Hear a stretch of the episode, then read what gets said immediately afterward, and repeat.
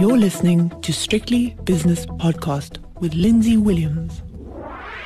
The JSE has opened its doors for the final day of the trading week, so it's time for the opening with myself, Lindsay Williams. Good morning.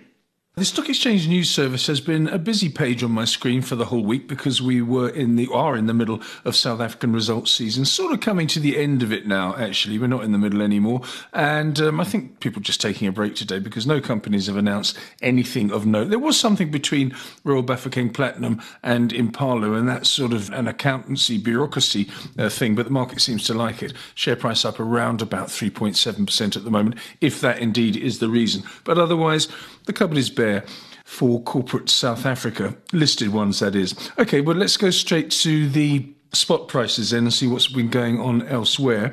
Uh, the Rand was in the 1740s yesterday, and it is currently just below that, 1738 against the US dollar.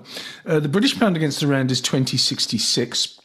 Euro Rand 1802 and the euro dollar 103.70, uh, which has barely changed. Actually, the dollar slightly stronger uh, by about uh, 0.2%. British pound against the US dollar after the drama of the November statement in the House, House of Commons yesterday.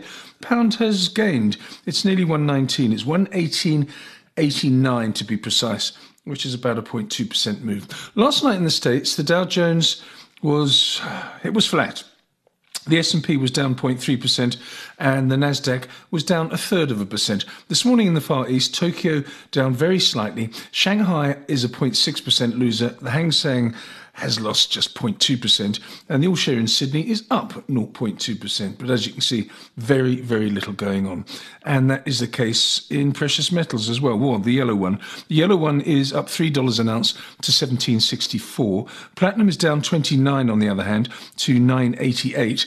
And palladium is down $14 an ounce to exactly 2000. Right, let's have a look elsewhere. Other commodities. Been some action on the oil price this week. Brent crude oil has broken down through $90 a barrel. It's $89.46, which is down 0.4%. West Texas crude, on the other hand, $81.92, which is up a third of a percent. Uh, natural gas prices down two and three quarters. Uh, copper is flat. Steel flat as well. Uh, iron ore doing absolutely nothing. So commodities having a quiet day, as most other asset classes are. The US 10 year Treasury bond yield is 3.75%. The South African 10 year, let's have a look at this one, was in the mid 1040s yesterday, currently 10.36%.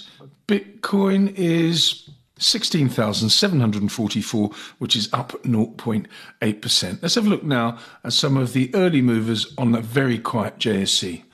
On the upside, uh, the ones of note are BHP Group up 2.2%, Bidcorp up 2%, Sasol 1.8% higher, and Glencore is 1.7% to the goods. Uh, early on, RB Platinum was uh, top of the list, but it's um, it's fallen off now. That must have been a few over enthusiastic people after their announcement with Implats this morning. Karoo uh, down 7.8%, Alphamin down 4.1%, Thungela is 1.4% worse off than the close last night. Prosus down 1.2 and Woolies after a busy week after its trading statement is also 1.2% down. I'll be back with more later on on the 5 o'clock shadow so please join me then. The views and opinions expressed in these podcasts are those of Lindsay Williams and various contributors and do not reflect the policy, position, or opinion of any other agency, organisation, employer, or company associated with strictlybusinesspodcast.com.